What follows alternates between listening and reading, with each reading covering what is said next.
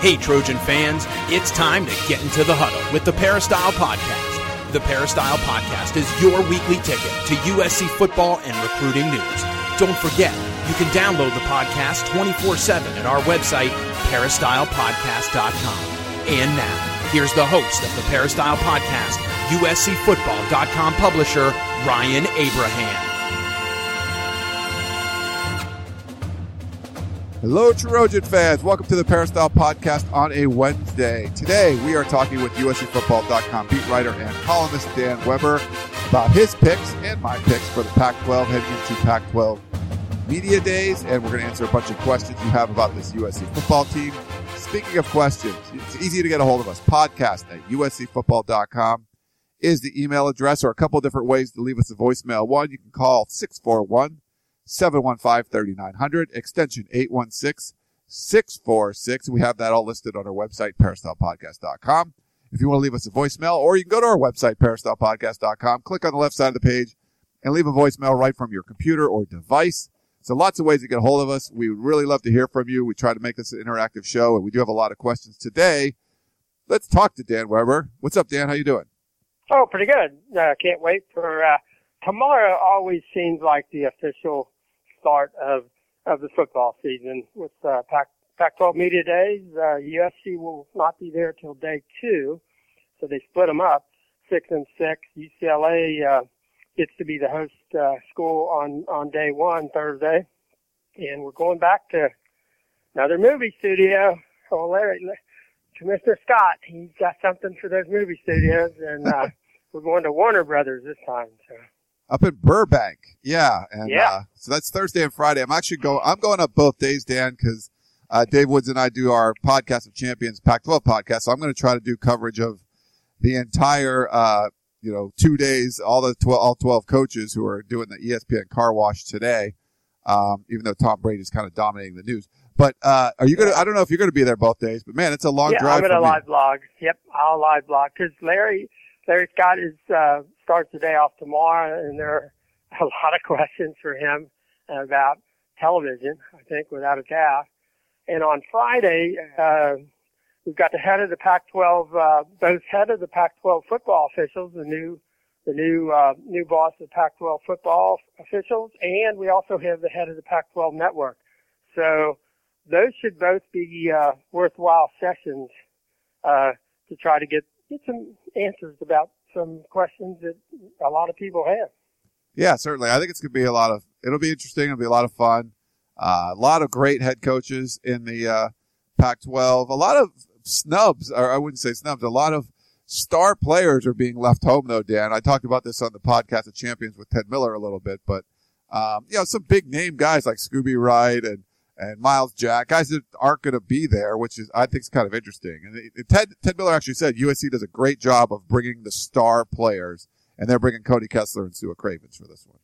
Yeah, I don't think USC always seems to instinctively get. I think it's the tradition. If you were, you know, the school in LA, the school that was connected, to, you know, to Hollywood back in the day with Douglas Fairbanks uh, Senior, I guess, uh, starting the, uh, you know, the film school at USC, and there's just, you know, obviously uh, with John Wayne and and the, you know, succession of USC people that have been involved with the entertainment business. I just think it just seems to be a, a, a built-in gene at USC that you kind of get. This is where you should take your uh, your you know you might not always want to, or you might think it's a headache, but it's just what you do. You you take your your guys that people want to talk to. Yeah, and uh, USC does a great job of doing that. So we will see uh, the next couple of days. Should be a lot of fun. We'll try to maybe do a little podcast on Friday from Pac-12 Media Day as well when USC goes on. I think they're in the mid-morning time uh, range there. But part of uh, Pac-12 Media Day is that we get to, uh, as members of the media, send in our picks for who's going to end up winning the Pac-12. And uh, I, Dan, you wrote a column on USCFootball.com today uh, about who you picked. We basically picked the same team, so I kind of want to. We'll just go over. Um, who you picked, and uh, maybe we can start with the Pac-12 South, where where you had USC number one. Yeah, I, I think you know if you're, and, and let's face it, the Pac-12 South I think is clearly, um, you know, it ended up as the best division in football last year after people realized, you know, maybe those Mississippi schools really weren't that, that good. And, uh, uh, and I, and I think, you know, when you've got five teams in the top 25, that's a tough call. And as I noted, when I got here, having basically been a Midwest SEC guy, and you always knew, you know, growing up, it was Ohio State or Michigan. I mean, it wasn't like a, you know, big brain teaser to figure out maybe somebody else would get in there, but man, that was a, and with the SEC, 12 or now 14 teams, you knew it was going to be Alabama, Auburn, LSU, or, uh, or, uh, uh, Florida. And, you know, probably we had seen the end of kind of the Tennessee run and the uh, Georgia run. And so those other teams in other conferences just didn't think they could win it. And you come, I came out and I remember the first year I covered the Pac-12 and I realized everybody thinks they got a chance to win. And I look back and the, the decade before I got here, nine different teams in the Pac-10 uh, uh, had won championships. I thought, wow, that doesn't happen anywhere else. Uh, and one of the things that always made the Pac-12 so interesting is they had the best quarterbacks. They probably had most guys who could catch the pass and defend the pass. And if you had a bad day, very often they could they had enough weapons to beat you. And now with the influx of you know really good coaches, um, Pac-12 is the son of a gun, you know, to get through. I mean, you know, when you're picking the Pac-12 South and you realize you're you're selecting a team out of five who are going to probably be in the top 25, you got to have a, a way of going. And, and my way of going is you go with the, the best veteran returning quarterback. Uh, all other things being equal. And they're not probably really equal. I think USC, you could make the case. Uh, UCLA's got, you know, more numbers back. I think USC's got more talent, more just raw. You know, I know Sark today on the ESPN Car Wash is talking about we're kind of young, but got a lot of talent, got a lot of depth, got a lot of numbers. And, uh, I think if you've got a guy like Cody Kessler, uh, you almost have to pick that team and you probably, it's a reach. I know Ted Miller, you know, picked UCLA. I don't know how you pick a team with a true freshman quarterback. I mean, Brett Hundley, as great as he was against USC for three years, he redshirted that first year. It just seems to be asking a lot of Josh Rosen as a uh, as a first year quarterback with what else UCLA's got. I, I just think that's a that's a reach. I think um, I think Mike Bercovici at, at Arizona State. Uh, I think they might sneak in ahead of ahead of UCLA for second. He's uh, as close as you could have to a veteran, and everybody at USC knows what he did to USC last year. So, so those would be my my top three uh, right there. And a lot of that's based on quarterbacks. Uh, I think the other factor is, uh, um, you got to look at the coaching. And is this year that, you know, year seven of Sark as a head coach, where he really goes into the season feeling like I've got enough talent, I've got enough players, we don't have to, you know, gimmick anything. We don't have, we just have to go out and play and and be athletic and uh, and encourage our playmakers to make plays and, and beat people and not try to outthink ourselves. So I think that's there's a chance that that's going to happen. I, I think it's going to going to go that uh, going to go that direction. So uh, is that kind of how you're looking at the Pac-12 South? Yeah, and well, I mean, it, I had the same top three. Um, you know, uh, you mentioned Ted Miller when we were talking to him. He had UCLA. He picked actually UCLA to win the whole thing. Um, I think you know, and I was talking about this with David Woods. I think the three teams you mentioned at the top, USC, UCLA, and Arizona State, are all talented enough. They could all win it. They could all, and I think have a chance to beat Oregon uh, in the championship game. I do think Arizona could still win it again, like they did last year. I still think Utah could sneak up on some people. I'm not sure if they're going to have what it takes to to to win the whole, you know, the whole thing, but maybe they could. Uh, but I really look at it as five teams. It's almost like throwing darts, Dan, in in the South. That really would you be shocked if, if Utah won? The only shocking thing would be if Colorado won. Well, although I think the shocking thing was the team that lost to USC in the last second on their home field is the team that won the Pac-12 South. Yes. How did they do that? How did people said they were uh, Arizona? yeah, they were miss that yeah. miss that field goal huh. at home and still go on and win the darn South. People I mean, say that they were lucky last year, and it's like, well, they were pretty unlucky against USC. You know, everyone else that played USC close at the end won. They were unlucky against against USC, but lucky in some of their other games, I guess. Yeah, and they got it all together, and then they get to the postseason, and they just vanished from Yeah. the face of the earth. I mean, they their last two games. I mean, here's a team that wins the Pac-12 South. They win the toughest division in football, and their final two games, nobody even wants to talk about in Tucson. I mean, they were so outclassed against uh, Oregon, and then um, I guess Boise State got them in the bowl game Yeah, and racked up a bunch of points on them. And uh, uh, it's just you just never know. Uh, the kind of thing that you look back and say, how did all those things? I mean, how you know you look back at the Utah and the and um, and the Arizona State games against USC, and you say, how did that happen? And you know there were a whole lot of games like that last year. Uh, so for us to be picking them right now, you know, and I didn't even bother to pick uh, who's going to win uh, you know, the championship game between the North and South. That just seems like a bridge way too far yeah, to be trying to guess, especially if it's like the second game between USC and, and Oregon.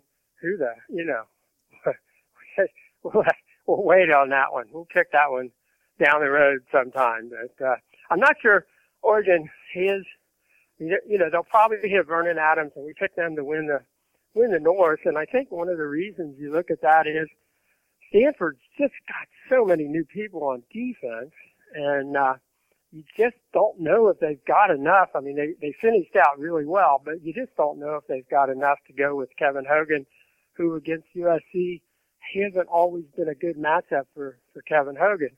But uh, but I just I don't see anybody in the North really, you know, challenging Oregon, even if you know their defense maybe.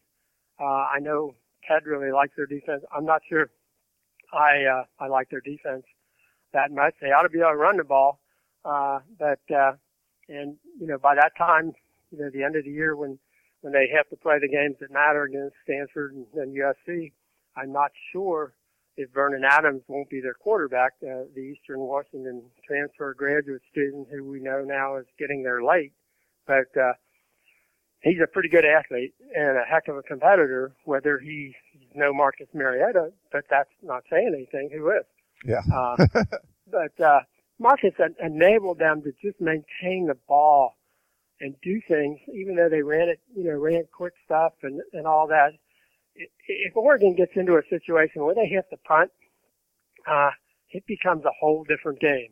Or if you can drive the ball on them, which I think this USC team ought to be able to do, uh, not unlike you know they did in in 2011. I mean, this is what you want to be building for with this offensive line that USC's putting together, where you can just line up against an Oregon and just knock them off the line of scrimmage. I mean, that's what that's what that 2011 team did with uh, you know Matt Kalil and uh, Rhett Ellison getting to the point of attack and just you know just blowing them off the line of scrimmage.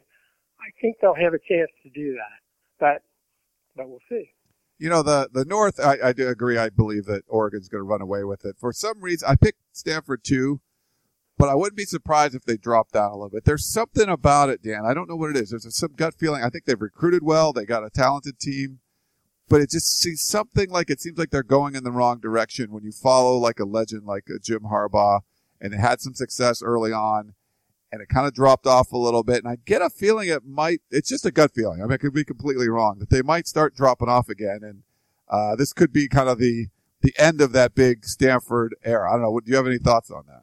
Yeah, I think so. I mean, let's face it.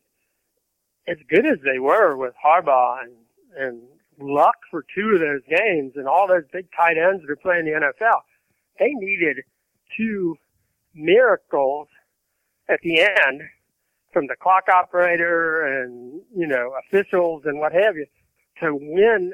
You know those two games. It basically they didn't have to win at all and then they they've lost the last two. I mean, they could easily be looking at a four game losing streak to USC right now. And uh, so, yeah, I think uh, they've got a lot to prove when they lose eight or nine starters on defense. And you know, the way they play, they've got to be physical. They gotta, you know, they gotta rough you up. And uh, can you do that with young players on the road in their first big game? I just, I'm not sure I, I look at that as a good matchup for them. And I, I mean, you know, will they be scrambling to, to stay in there with Cal? I mean, we've got, I mean, probably, I'm not sure if you had Cal third. I have Cal third just because Jared Goff, a lot of people think he's the best quarterback in college football. Yeah. And he's got an awful lot of talent and they're going to have, you know, they're going to put points on the board. Not that they're going to stop you from putting points on the board. I think against the, the bottom three in the Northwest, they're certainly going to put more points on the board than than Washington and um, in Oregon State and in Washington State. But uh, but I don't I don't know that that may be more the interesting battle is uh, is Cal catching up at all you know with Stanford uh, you know in the Bay Area. Yeah, it, I I mean a lot of people are, are picking them to. I mean they they don't have a very good defense, but offensively they're going to be able to put up points. They're a high. I think they're you know a potential team that could finish second. I think they're a team that could beat some good teams and, and lose to some bad teams. It'll be interesting to watch them. What about Washington and, and Chris Petersen? Do you think that they can? Uh, uh, you know, I know he wanted to say, you know, this is my team, you know, and now last year he wasn't very happy with, uh, you know, the, the program that he inherited and the, the way everything worked. However, he did inherit three first round NFL draft picks on defense. And that still didn't really help them that much on offense. It just seemed like they had a whole, you know, a long way to go on offense, and it doesn't look like they're any closer to, you know, figuring that out offensively. And and I just think they're going to be challenged to, to score the football. And without those three NFL guys, I think they may be challenged to, you know, stop people. So I don't know. The the, the Apple Cup might be a heck of a game this year. Uh, I really liked the kid. Um, gosh, I'm trying to think. The kid that came in against U, uh, USC, the Falk kid, who was a walk-on. Yeah. Ended up when Connor Halliday broke his, his ankle. He ended up throwing 57 passes that day. completed 38 for like 346 yards or whatever it was. He was real impressive, and they everybody says he keeps looking that impressive. That's amazing. You can get a walk-on who uh, looks like he's got you know that that kind of a skill set, but but I think that gives Mike Leach a quarterback he can work with. Yeah, he uh, he I think he averaged 460 ga- 460 yards a game over the last four games or something. Absolutely crazy. So yeah, it's uh, uh he's he's from Utah and uh, like you said, former walk on, and you know he'll probably put up some some really big numbers up there for uh, Mike Leach.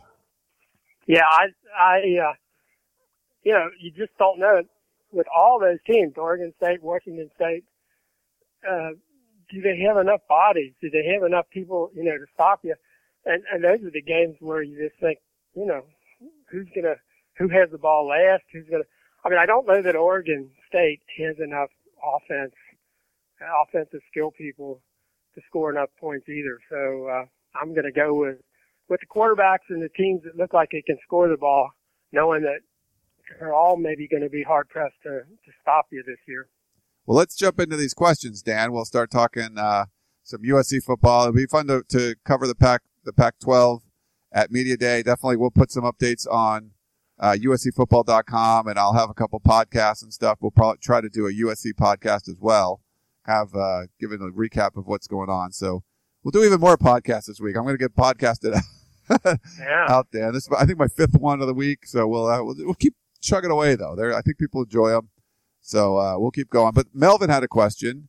He wants to know who's going to be our place kicker. Is he any good? And who's going to be the punter? Is he any good? Well, I think the punter is. I think it's pretty. I think Kris Albarado. Uh, we see him, you know, week after week, and he's booming the ball at practice and booming the ball at practice. I mean, he was for a couple of years. He was in the, um, you know, he was in the system where they really wanted him to directional kick and they didn't want him to outkick the coverage. And it does seem at times now when he tries to like, you know, switch the field, when he's on his own 20 yard line and you just want him to kick the heck out of it, he has a tendency, it seems at times to rush maybe a little bit and you don't see that, you know, that majestic ball turns over and you get that, you know, that big time kick every once in a while. I just think, you know, after another year of being encouraged to, to be able to do that, I think, I think, you know, it won't be nearly as, I mean, this is a team with more depth and, and more speed to cover the football. And I think this will be a team where you're going to encourage them to kick the heck out of it and cover it with as many fast guys as you can and, and flip the field on people. Uh, as far as, the kickoffs, I think Alex Wood did a heck of a job last year. He really, this is, he was not a big, strong guy, and he was brought on at times when Andre Heidari got hurt to kick extra points, and and then he started just increasing the length and on his um, his field. I mean his um, kickoff. I thought he was really effective last year and, and got to be an excellent kickoff guy. And I I do like Matt Boermeester, the left-footed blue shirt scholarship kid from San Diego whose dad was a uh, was a field goal kicker at UCLA in his playing days. Uh, he's got a really live leg. He's got a kind of a natural. He's a natural like 55 yard field goal kicker. Uh, he has the ability, I think, with his natural leg swing. So he's got that kind of distance. Uh, when you take that big a swing at it, uh, you may not always, you know, be right down the middle, but, uh, but I, I think the, you know, the field goal kicking is, we'll see, you know, when he's under pressure, the end of a game, you know, as Andre showed that he could be, uh, against Stanford the last two years. We'll see. You don't, you can't replicate that. That can, that happens when it happens. But I think USC has a chance. And we'll see. I know, who was it? Phil Steele had USC special teams ranked 48 out of the 48 that he ranked. So wasn't exactly an endorsement, but uh, but I do think uh, I think I think the kickers have a chance, but it's not something you're going to say, oh yeah, I know they can do it. Okay, let's go to Tarek. He had a question.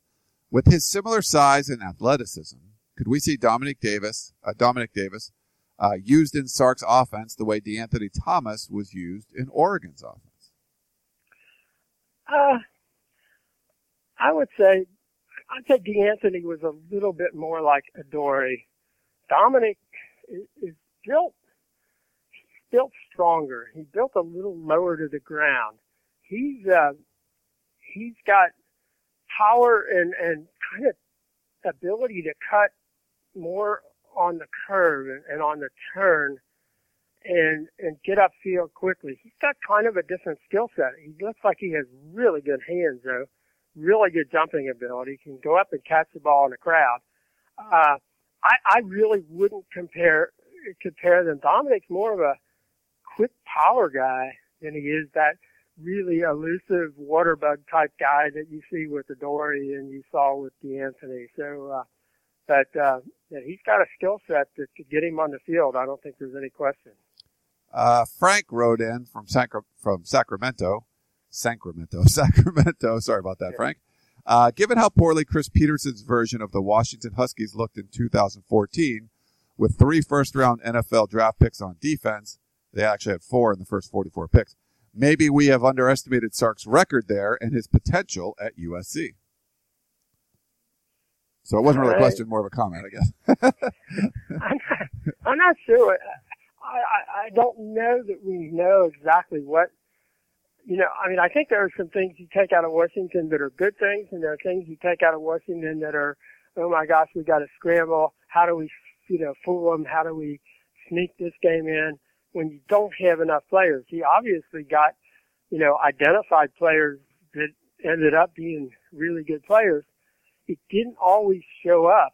Um, uh, so, so I don't know. I think that's a good question as to what does, you know, Sark take out of the you know the Washington experience of going into a program that was just you know kneecapped uh, by uh, Willing uh, yeah Willingham I guess uh, and and left uh, probably not as bad as its record was, but it was on its hands and knees. So I, I think there was a lot of scrambling that went on for Sark, and now you're in a place where you're not scrambling anymore. You're you've got a whole different mindset about uh, about things at USC. So, uh, I think that's always going to be a good question. What what do we take away, and what does Sark take away from the the Washington experience, and how does it play out at USC? Uh, all right, let's go to Martin in Ontario, California. He says, now that the numbers are up on the defensive line and linebacker, do you see USC going back to a 4-3 or 4-2 front on defense instead of the 3-4 and 2-4 they played in last season? There seems to be more size and speed this season compared to last season to make the switch. Or will it be difficult to teach another scheme in another year where the defensive scheme have changed over the last three the seasons. Uh, yeah, they're not, yeah they're not going to change. I mean, I I don't want. I mean, I think they do enough mixing and matching and and and moving guys around and standing guys up, you know, on the line of scrimmage and all that. That I think the nomenclature is maybe overstated in terms of you know what they're going to you know necessarily line up in. I mean, I think they've you know you just don't see teams you know coming out and playing the four three every single play. It just does that's just not where football is anymore. And so I think you can kind of make whatever you call it, uh, you can do whatever you want out of it. And you basically want to do what's best for those guys you got on the field, you know, on that particular play. And, uh, so I, I yeah, I, I, I wouldn't get into too much into the, what do we call it? Uh, I don't, I don't think it's, it's how do you play it. All right, we got a couple more. Here's a voicemail one for you, Dan.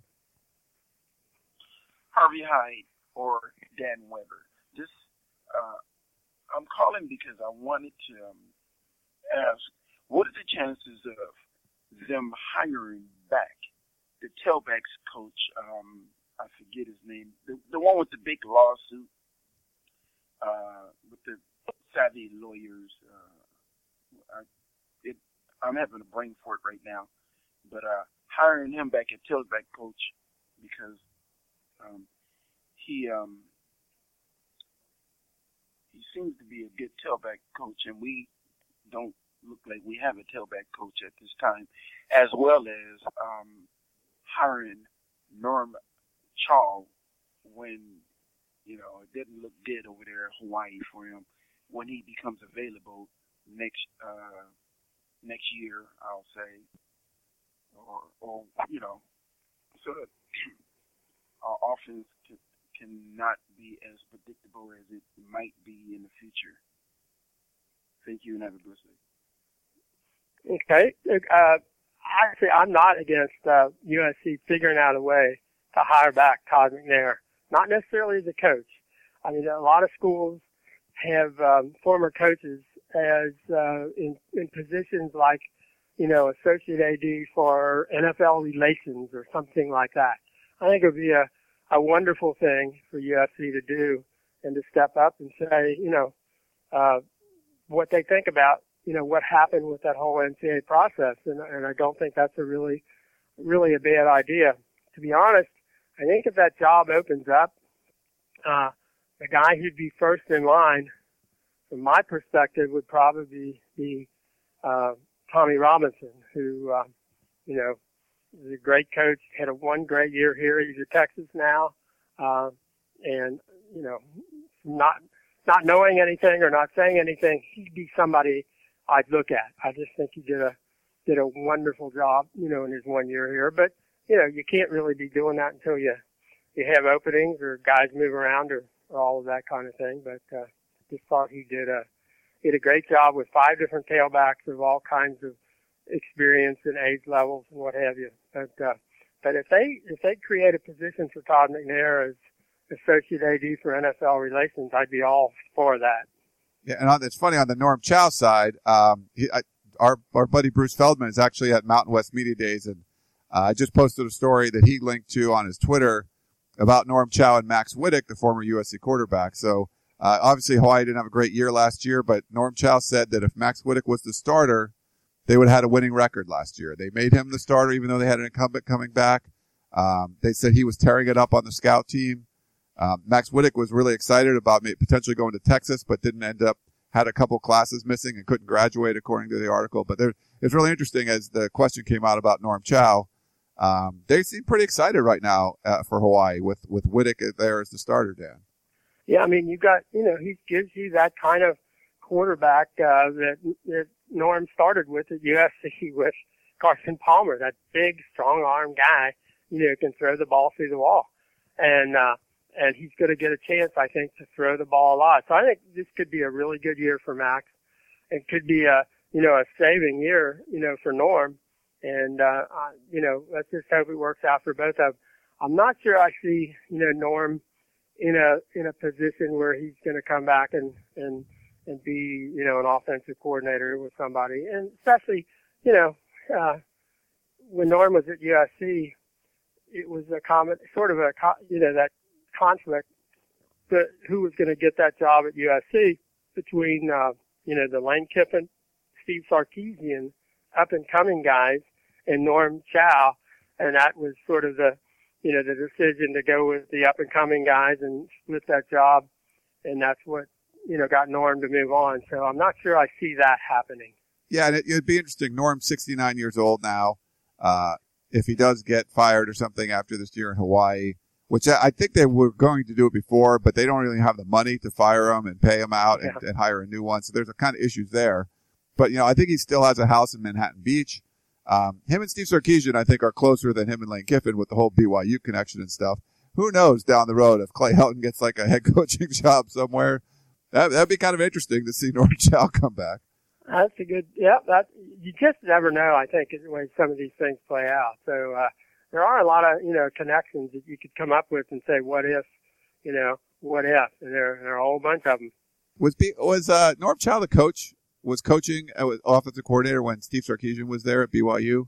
I think, I kind of think he was, but I'd, I'd have to go back and look. I think he, if you looked at all those years, he was there. It was like 30 was like something 18, years. Yeah. It was like 18 years as coordinator, I think, or something okay. like that. They almost, he would have almost had to have been. Yeah. Uh, you would think. I hadn't even ever thought about that. But, uh, yeah, I would, would be surprised if that wasn't the case. I'll go look it up. So sorry. I apologize for that. If it's a really obvious answer, I apologize to our podcast listeners. But I, you know, there's obviously a connection there with the BYU thing. Um, yep. we got a couple, uh, quick ones and we'll, we'll finish off. Chris, uh, Cambria, uh, last week you and Dan talked about the Pac-12 network and cable cutting in general. With the first two games of the season being on the Pac-12 network, what options, if any, do those of us who don't have the Pac-12 network have to see the games? For example, can it be purchased online and streamed, etc.? And I'll, I'll, just take this real quick, Dan. Um, you can't purchase it online. You can watch uh, Pac-12 Media Day; they're allowing that, but unless you get it on your TV, you can't. You're, you're not going to be able to watch it. Uh, so we put up a, a list of bars and restaurants across the country on USCFootball.com. If you go under the More tab, it says Pac-12 bars. Um, so we try to keep that list up to date. And people send them in. We're, we're not checking each one of them. If someone sends it in, says that this bar has it, we put it in there.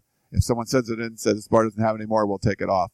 But we try to make a, a list, and it's usually pretty popular, Dan, around the season when USC games come around. I think it'll be really popular this year, and uh, it is a you know it's a tough deal with uh, I think the Pac-12 has 12.3 million subscribers, and uh, uh, the Big Ten has over 60, and the SEC has you know like almost 70 million, and so uh, you know I mean, and, and the thing that probably drives people crazy is you can be in here, you know, living here in Southern California, you can get the Big Ten network, and you can get the SEC network, and you can't get the uh, you know you can't get the Pac-12. Yeah. I don't know what uh, do people have a uh, a choice with UVerse, for example, through AT&T. Uh, if you're, you know, somewhere out there, and I guess you can through Dish, uh, but a lot of people don't want to give up DirecTV for Dish. Yeah. Uh, they figure that the NFL is worth so much more to them that um, if you go to Dish just to get the Pac-12, that's maybe not enough of a, a reason to do it. But, um, but you always come to the Coliseum. There will be tickets available yeah. for uh, Arkansas State and Idaho. So uh, might be a nice time. Yeah, I don't. I mean, I have Verizon FiOS, so I I can get SEC network, I get Big Ten network, but I can't get the Pac-12 network. Uh, but I think Veri- you can't on Verizon and FiOS, only on UVerse, I guess. Yeah, the UVerse, right? and then I think Dish, and I believe Time Warner, you can get it too. But hmm. um, yeah, it's uh, you know, so I do apologize for that. We do try to. We've had this list going for a few years now, and it gets tweeted quite a bit when uh, when I repost it again, and we'll try to keep it updated. And uh, but make you know make it a social event. If you can't get it, they're not allow they're not going to allow you to stream it. At least they haven't in the past. So we apologize for that. We got one last one for you. Um, Bill wrote in and said, "What caught my attention on the Trey, uh, the Clay Travis podcast was the disparity in the Pac-12 business model versus the SEC and the Big Ten. Pac-12 is going it alone versus partnering with established sports networks like ESPN or Fox. Interesting that there may, may be huge upside for years down the road, given that ESPN is starting to lose subscribers. Uh, as a side note, I'm also a Verizon Fios uh, TV internet subscriber, as you are. Okay, cool. I do love the, the internet there. Um, all this begs the question: Why doesn't the Pac-12 partner today with an internet provider that is scaled and positioned uh, without a market or contractual obli- uh, limitations to distribute and stream the standalone Pac-12 broadcast via the internet. Uh, this question, uh, if other cable op- uh, providers don't have Pac-12 agreements for television broadcasts, can't the can't they sell the Pac-12 broadcast on a pay-per-view basis uh, via internet streaming broadcasts or even just delayed internet broadcasts? Curious if FCC regulations or even Pac-12 AT&T contractual limitations are prohibiting that also. Sorry, a lot of a lot of stuff there, but that's from Bill. yeah. My, I guess maybe you, are you talking about like a Netflix or something like that, where you know you would you would subscribe and be able to get it. I'm not sure they're allowed to offer it like that. I, I, I, Yeah, because then uh, it, it, it's a question we're going to probably ask in the next couple of days. What are their options? I mean, they they they truly believe, oh, they're going to have the best of, of, of all worlds when this all shakes out and and we do know there's some contraction in the cable industry, uh, but it certainly got you know the Big Ten and the SEC off to a flying start that did not happen for the Pac-12, and uh, so so I think I don't know that enough of us, I don't know enough people at the Pac-12 know. I mean, you can't find anyone to tell you exactly how is this going to work out for the benefit of the Pac-12.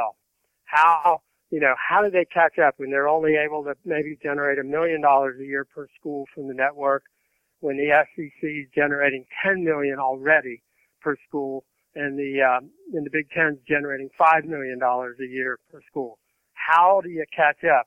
How does that work down the road? Where, where do those dollars come from that are going to start building up? uh, pretty significantly for those other two, you know, big boy networks. Uh, haven't gotten a good answer yet. They keep telling you, no, no, our model's going to work. We own everything. We own all the rights. We own, okay. We just don't know exactly how that plays out. Yeah, we don't. And uh, you know, there was another announcement today, Dan, about uh, Pac-12, and they have a, they signed a deal uh, with Adidas, which is bizarre to me. I didn't I didn't go through and read the whole thing, but it's mostly like the studio people. It's, you know, it's not like every school has to wear Adidas, obviously, but to sign like a German company to the Pac-12 when Phil Knight and Oregon are, you know, in your footprint and in your backyard, it just seems kind of a, it, to me, that was a very Pac-12 decision that you signed Adidas and somehow didn't get a deal with Nike. Interesting. Uh, Adidas has lost so many, you know, schools recently. I mean, they just lost the Michigan deal, I guess. And have they lost Tennessee yet? Uh, you keep track I, of Tennessee. I think so. I, I my wife uh, talks about that stuff. I try to tune her out sometimes, Dan, but don't, don't tell her that. she doesn't. But, I, I, believe think so. Adidas probably has some money available, having been dumped. I mean, you know, uh, is, is that you know is that UCLA, you know, following in the footsteps of UCLA is like the big Adidas school now. Yeah. But, uh, but, uh, yeah, I don't, I don't quite, you know, I mean, are you going to have, I guess, you know, all the officials going to wear Adidas shoes?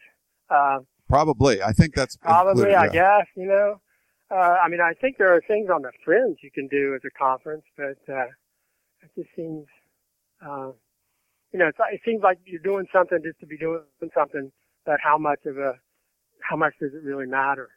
Yeah, I mean, it's just to be that close to Nike and to be, you know, that you have the marquee school of Nike in Oregon. Of course, like you know, schools like USC and so many other schools are there, but just that's in your footprint, you know, and, and you hire basically a, soc- a more of a soccer brand than anything.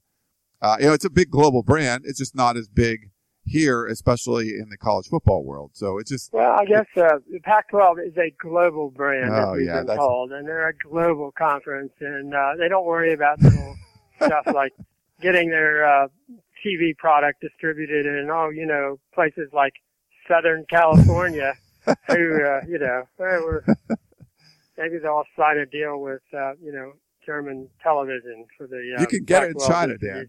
You can get you can stream Pac-12 network in China. I can't get it in Hermosa Beach. You know what is going on? there on? you go. All right. Well, I know Dan, you got uh, you got stuff going on, so uh, I just wanted to uh, get you on the show, and we appreciate you coming on and, and, sharing all your insights, and looking forward to talking to you over the next couple of days at Pac-12 Media Day up in Burbank. Up in Burbank at Warner Brothers. We'll see you there. All right. Well, thanks, Dan, and uh, thanks everyone for listening. You've been listening to the Peristyle po- podcast. Thank you so much for tuning in, and we will talk to you next time.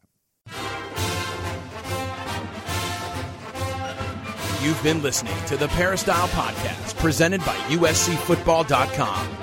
Be sure to tune in next week for the latest news on Trojan football and recruiting. And don't forget, you can automatically download the podcast directly to your smartphone or tablet for free. Just click the iTunes link on peristylepodcast.com or search for Peristyle Podcast at the iTunes Music Store.